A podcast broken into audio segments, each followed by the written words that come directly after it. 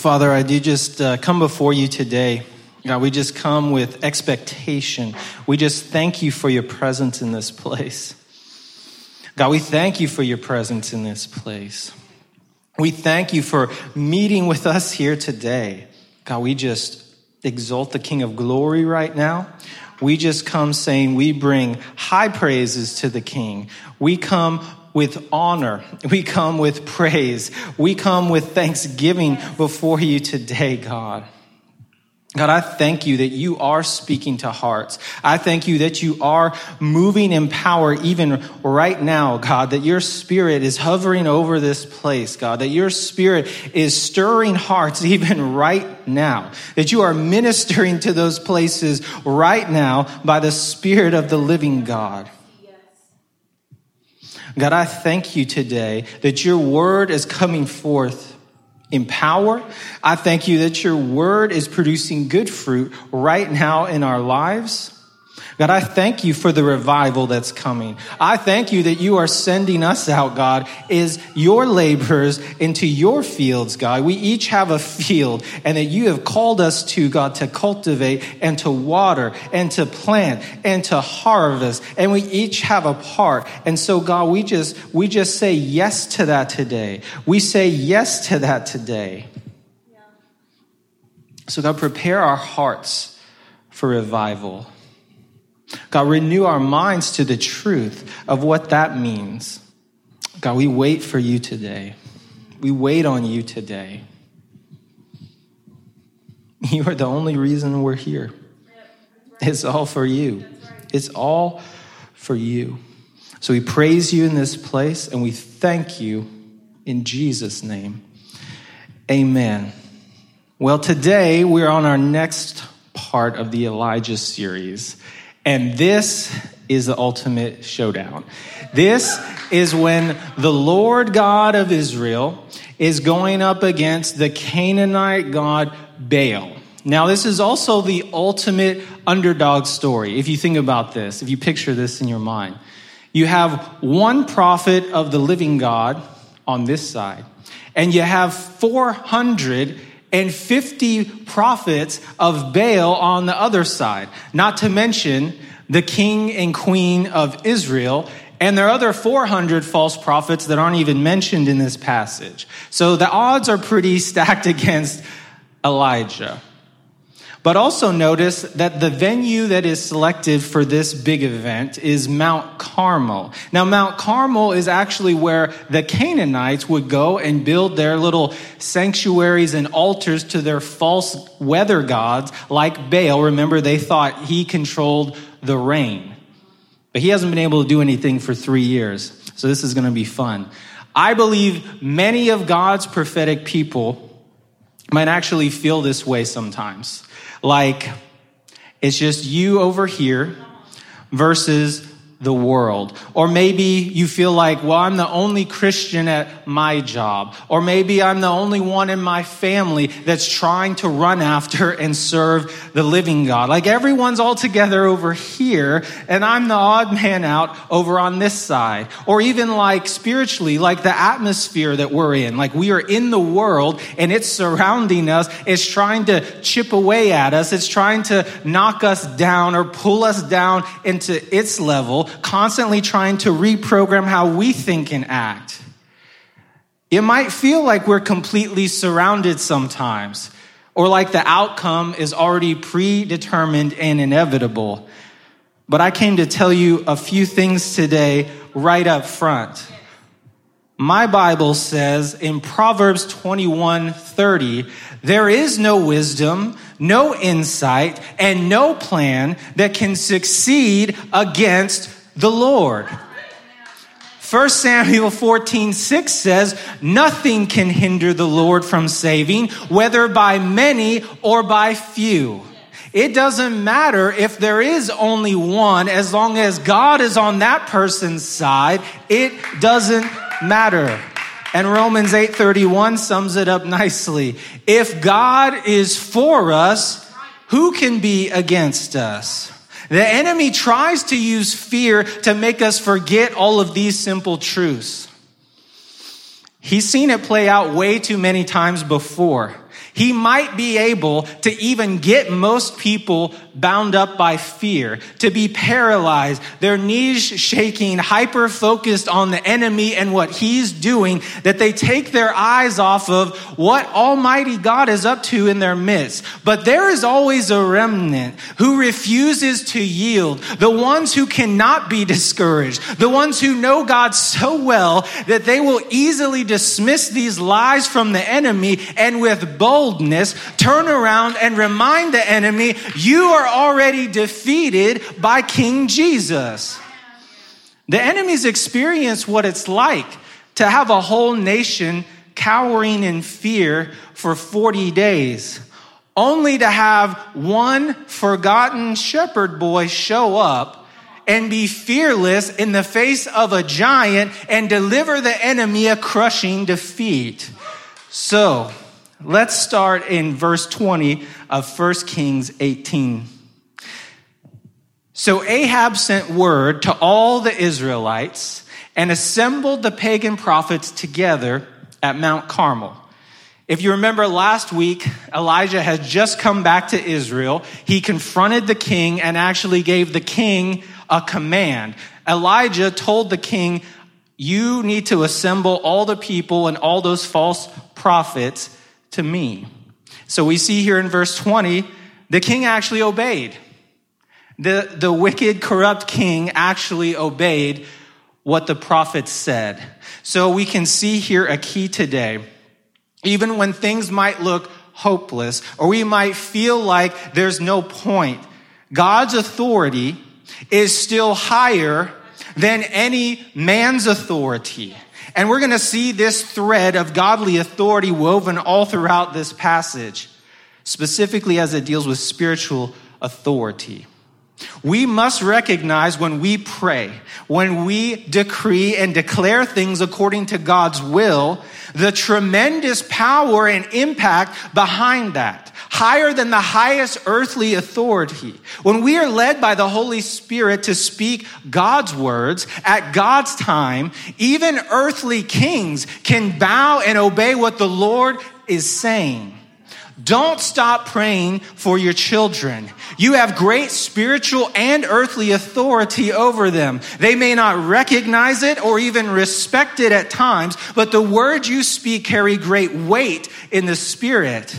Also, don't stop praying and interceding for the president and all of those in the government to do and act according to God's ways. As long as they are willing to listen, to God's wisdom and counsel, there is always hope for things to get right and in line with God's will. So let's pick back up in verse 21. Elijah approached all the people and he said, How long will you hesitate between two opinions? If the Lord is God, follow him. But if Baal, follow him. But the people of Israel did not answer him so much as a word.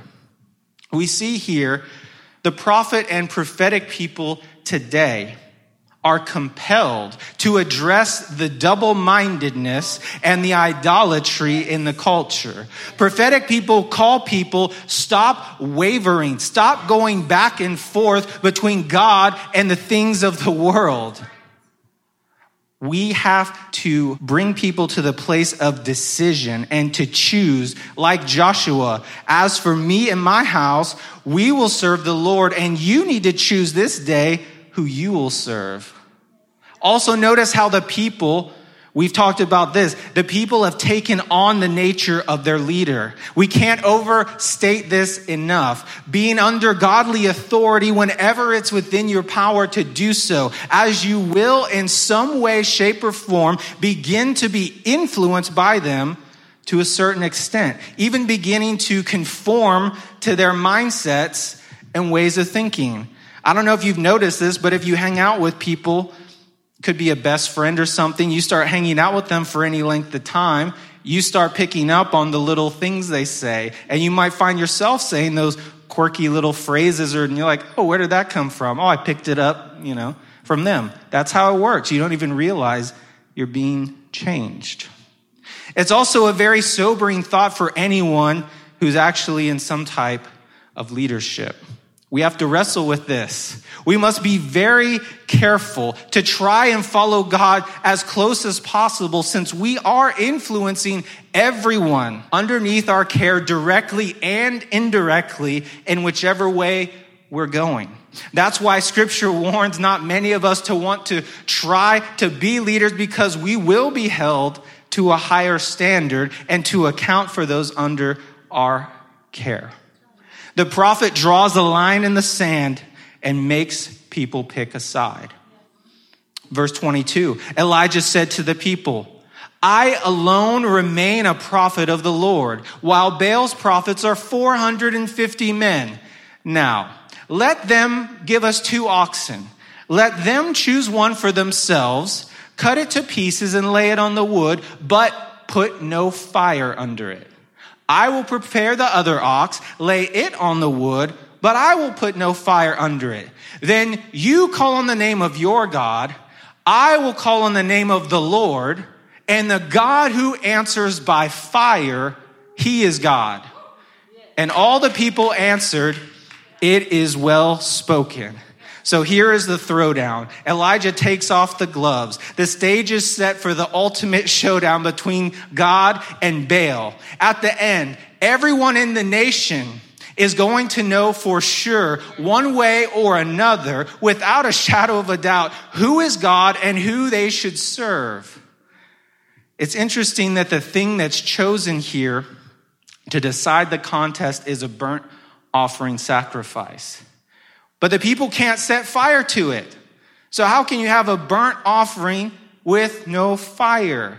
The victor is determined by the God who sends fire from heaven. Picking back up in 25, Elijah said to the prophets of Baal, choose one bull for yourselves and prepare it first. Since there are many of you, Call on the name of your God, but put no fire. So they took the bull that was given, prepared it, and called on the name of Baal from morning until noon, saying, Oh, Baal, hear and answer us. But there was no voice, and no one answered. And then they leaped about the altar which they made. Elijah actually lets the false prophets go first.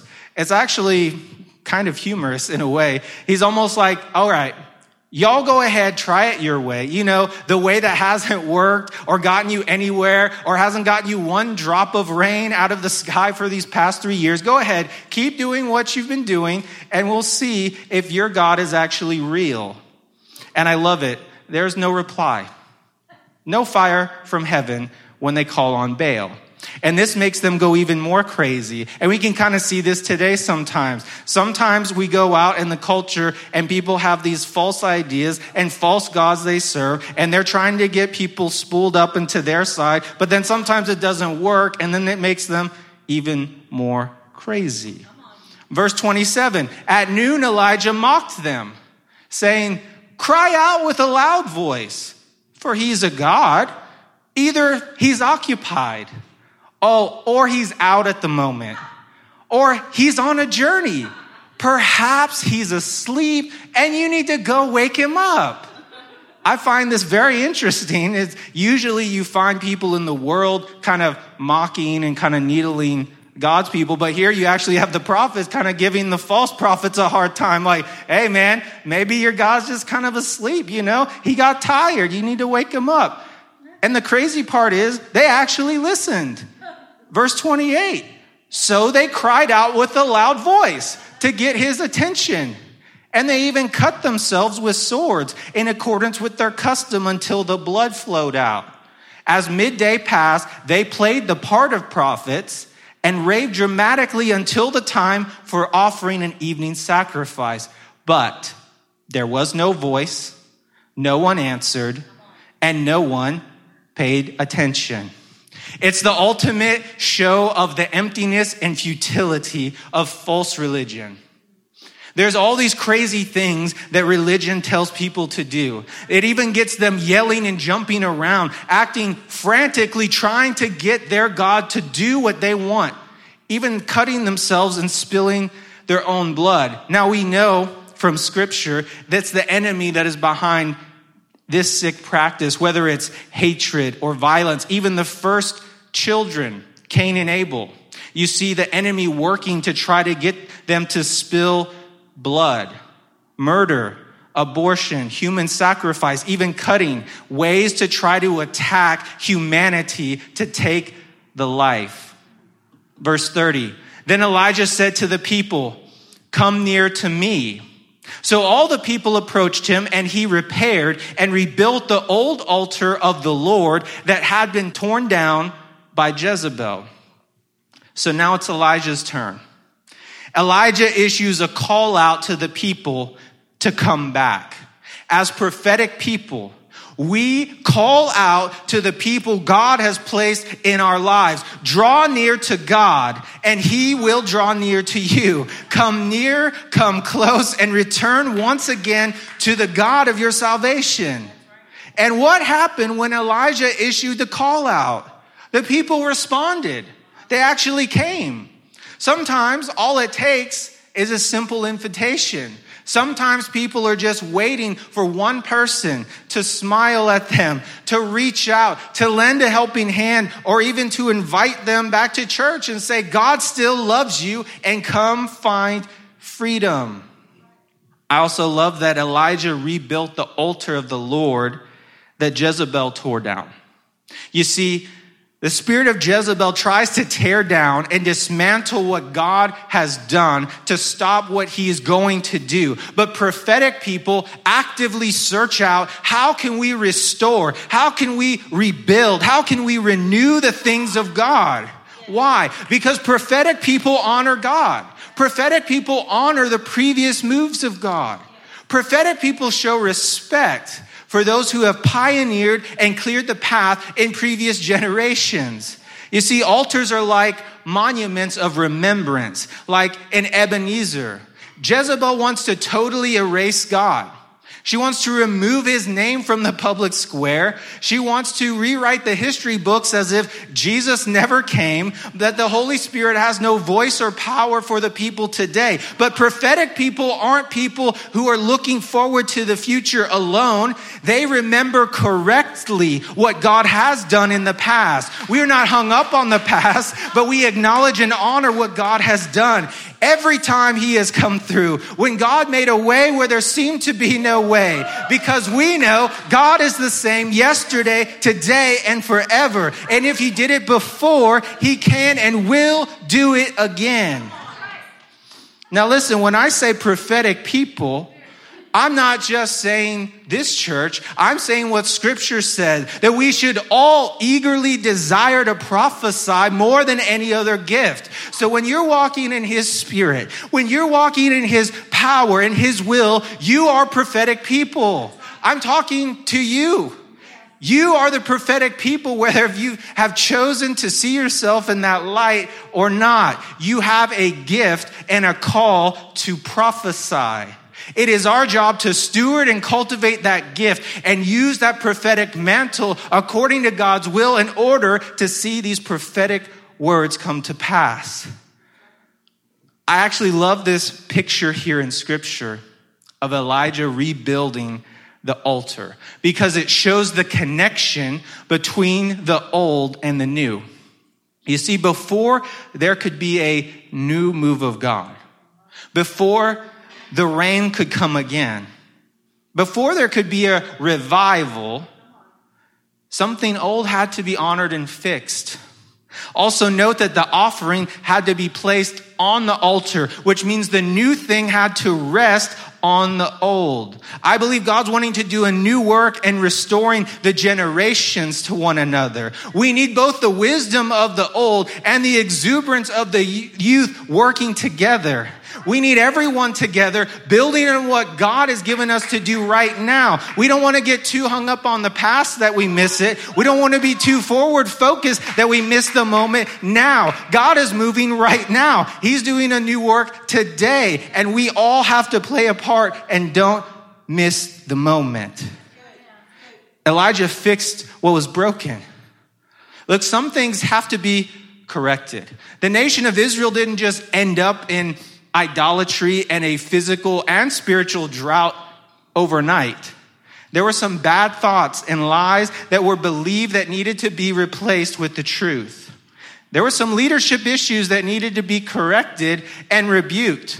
And what I love about the prophetic, all throughout scripture and through today, is the boldness and authority to speak to power, to bring to bear the heart and mind of God. Whether it was the prophet Nathan calling out King David, or John the Baptist calling out King Herod, or Jesus calling out the religious leaders of the day. Prophets speak God's will to the highest levels of earthly authority to bring them into alignment to the highest levels of heavenly authority. In this case, Elijah's calling out the king for tolerating that woman Jezebel, for promoting idolatry and leading a whole nation astray from God. He was calling out the false religious system that was binding and enslaving people. I mean, can you imagine serving this false God for three years, trying to do anything, even cut yourself and bleed out just in the hopes he would send rain? That's sick. Elijah was speaking truth to lies and shining light in the darkness. He was exercising his spiritual authority to break the stranglehold of witchcraft over his country and his people.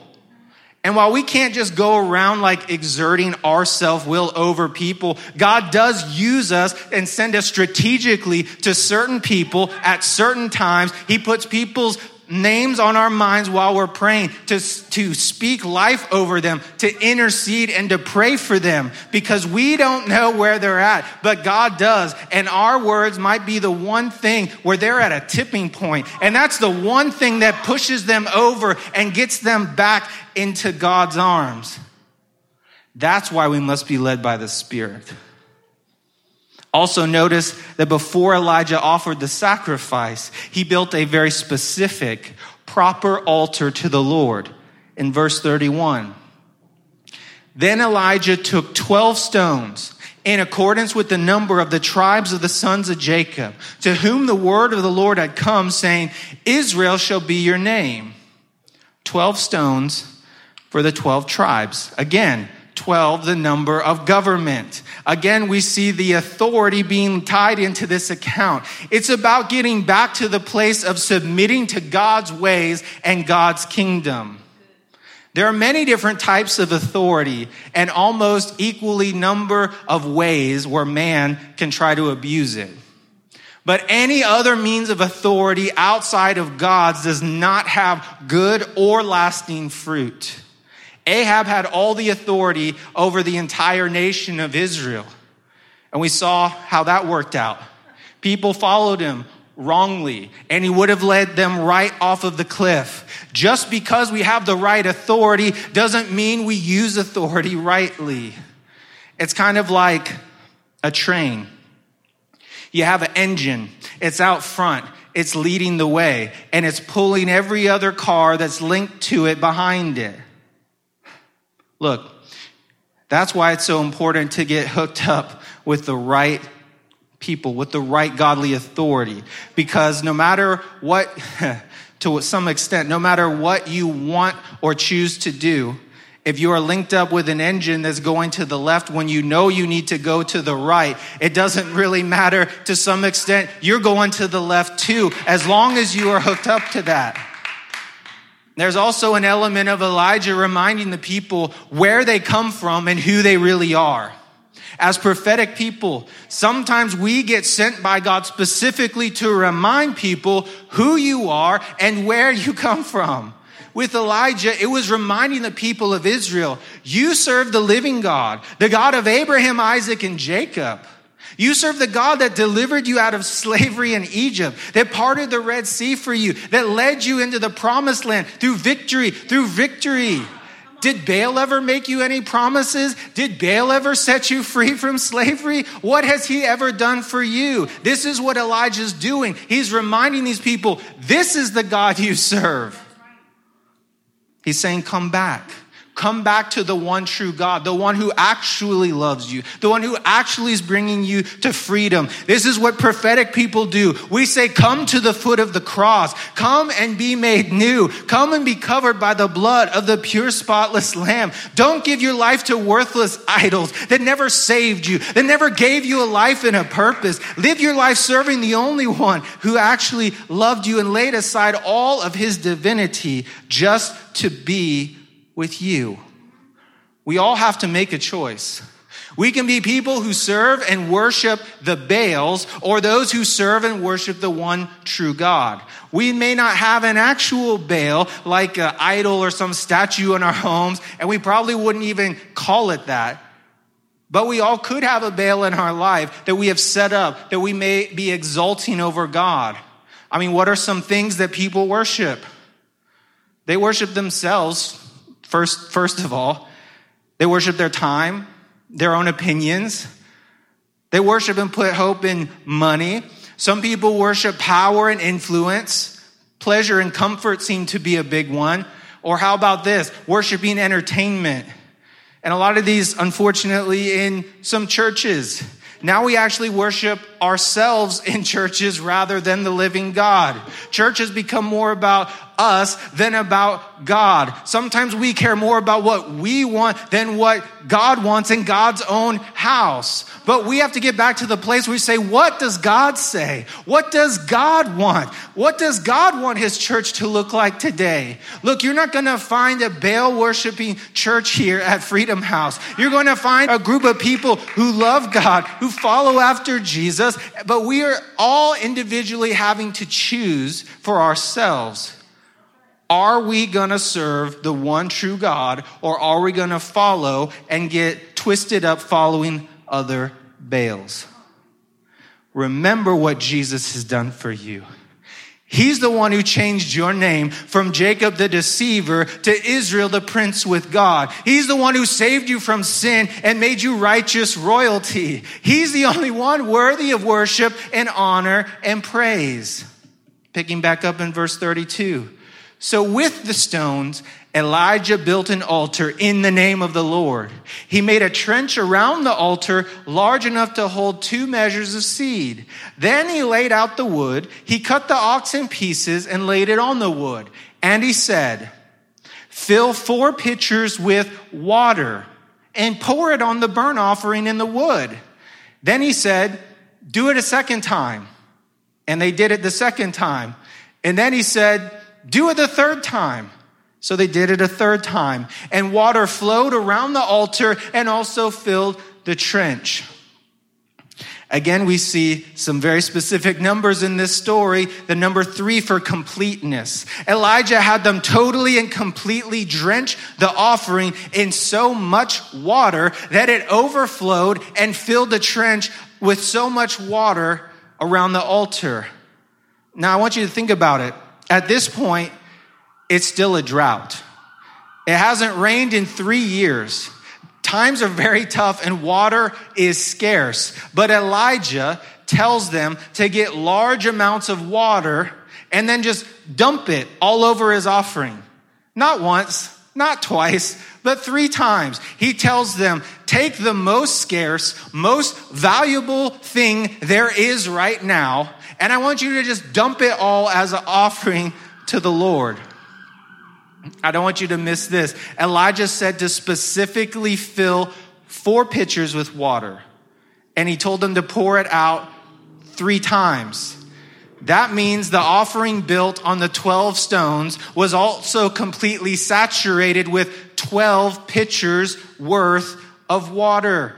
Again, he's reestablishing his governmental authority again. It's prophetic, it's significant, and it's what we must contend for today in our culture to pray and press in and seek God that we will turn things around, that we will once again choose to submit to God and his kingdom. It's about right alignments and getting things back in proper order. We can't put the cart before the horse. We can't have revival and God moving without first choosing to submit to Him in His ways. There has to be repentance.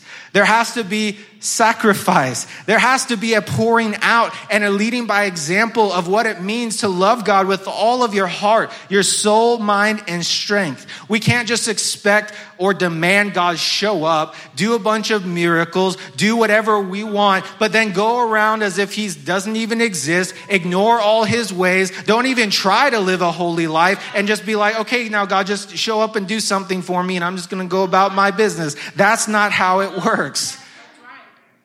And the last thing we're going to look at today is how this entire process of presenting a bull offering and having God respond with fire is actually back when Aaron stood in the gap and offered offerings on behalf of the people. And I'm sure that's what Elijah was thinking. He was thinking back and remembering this is what happened before, and God can do it again. He knew God's character. He knew He's still the same. He knew God's heart was to restore the people and to experience His glory and His fire and be united in their worship of Him again. So look with me at Leviticus chapter 9, verses 22 through 24. Then Aaron lifted his hands towards the people and blessed them. And he came down from the altar of burnt offering after presenting the sin offering, the burnt offering, and the peace offerings. Moses and Aaron went into the tent of meeting, and when they came out, they blessed the people. And the glory and brilliance of the Lord, the Shekinah cloud, appeared to all the people as promised. Then fire came from the Lord and consumed the burnt offering and the portions of fat on the altar. And when all the people saw it, they shouted and fell face down in awe in worship. This is such a beautiful picture of someone standing in the gap, of offering intercession on behalf of other people. This is one of the major ways we can make an impact today as we are operating in the prophetic and pushing towards revival. We might call it prophetic intercession. We are interceding for people with the faith that what we currently see will shift into what God wants and already sees. We're not looking at the drought and merely reporting like, hey guys, I don't know if you noticed, it's still not raining today. Man, that's really crummy, isn't it? No, that doesn't take any prophetic vision to look at no rain and say there's no rain. We need a prophetic generation that will take back families, that will take back neighborhoods, that will declare streams in the desert who will offer the sacrifice of praise, who will commit to pray without ceasing and contend for the glory of God and the fire of God to fall once again. We pray believing that people are already coming back to God in droves, that people are already broken in repentance, that there is already joy and rejoicing at the many who are coming back to the family of God. We pray already seeing the rain that is falling right now, refreshing the land. We give words of knowledge about healing, already seeing people healed and set free. It's time for the prophetic people to rebuild the altars. It's time for the prophets to call people back to God. It's time for a prophetic generation to put a demand on God and have the kind of faith that says, I don't just trust you or wish that you will show up. I am so confident that you are real. I am so confident that you are coming through that you can put me in the most impossible, the most improbable situation possible. And I know the glory's coming. I know the fire's coming. I know the rain is coming again. Praise God. All things are possible with God. Look, soaking wet wood doesn't burn unless your God is an all consuming fire. Do we believe God wants to release holy fire again? Do we believe God wants to reveal himself to mankind in a real, tangible way? Do we believe that God, the God we serve, really is omnipotent, that He is all powerful and nothing is too hard for Him? Now, we may not have a title of prophet, but we are anointed by the Spirit of the living God to prophesy, to release life giving words. We can all help lead those around us back to God, to the light of life. When God fills your mouth with His words, even corrupt kings will be compelled to comply with your requests. When God empowers you to exercise spiritual authority, you can break the back of control and witchcraft over people's minds. And when God anoints the words of your mouth with fire from heaven, an entire nation can be set ablaze again. So today, as we end, I'm going to ask, as I have been throughout this series, as you feel led to come forward and to be prayed for. That doesn't mean if you got prayed for the first week, don't, you know, come back up. Each week is different. And I want us all to get what God is doing each week. So today, I'm believing that God is wanting to impart some fresh faith. Faith because when you see the circumstances arise that are seemingly impossible, you will remember that all things are possible with God and that your God is a consuming fire. It doesn't matter how it looks in the natural. It will probably look quite the opposite in the natural most of the time. That's why we have to live by faith. So I'm going to ask and believe that God is going to give you a new mantle of faith today for this next season. So I'm going to ask everyone come forward as you feel led and we're going to anoint you, lay hands on you and just declare the word of the Lord over you in faith in Jesus name.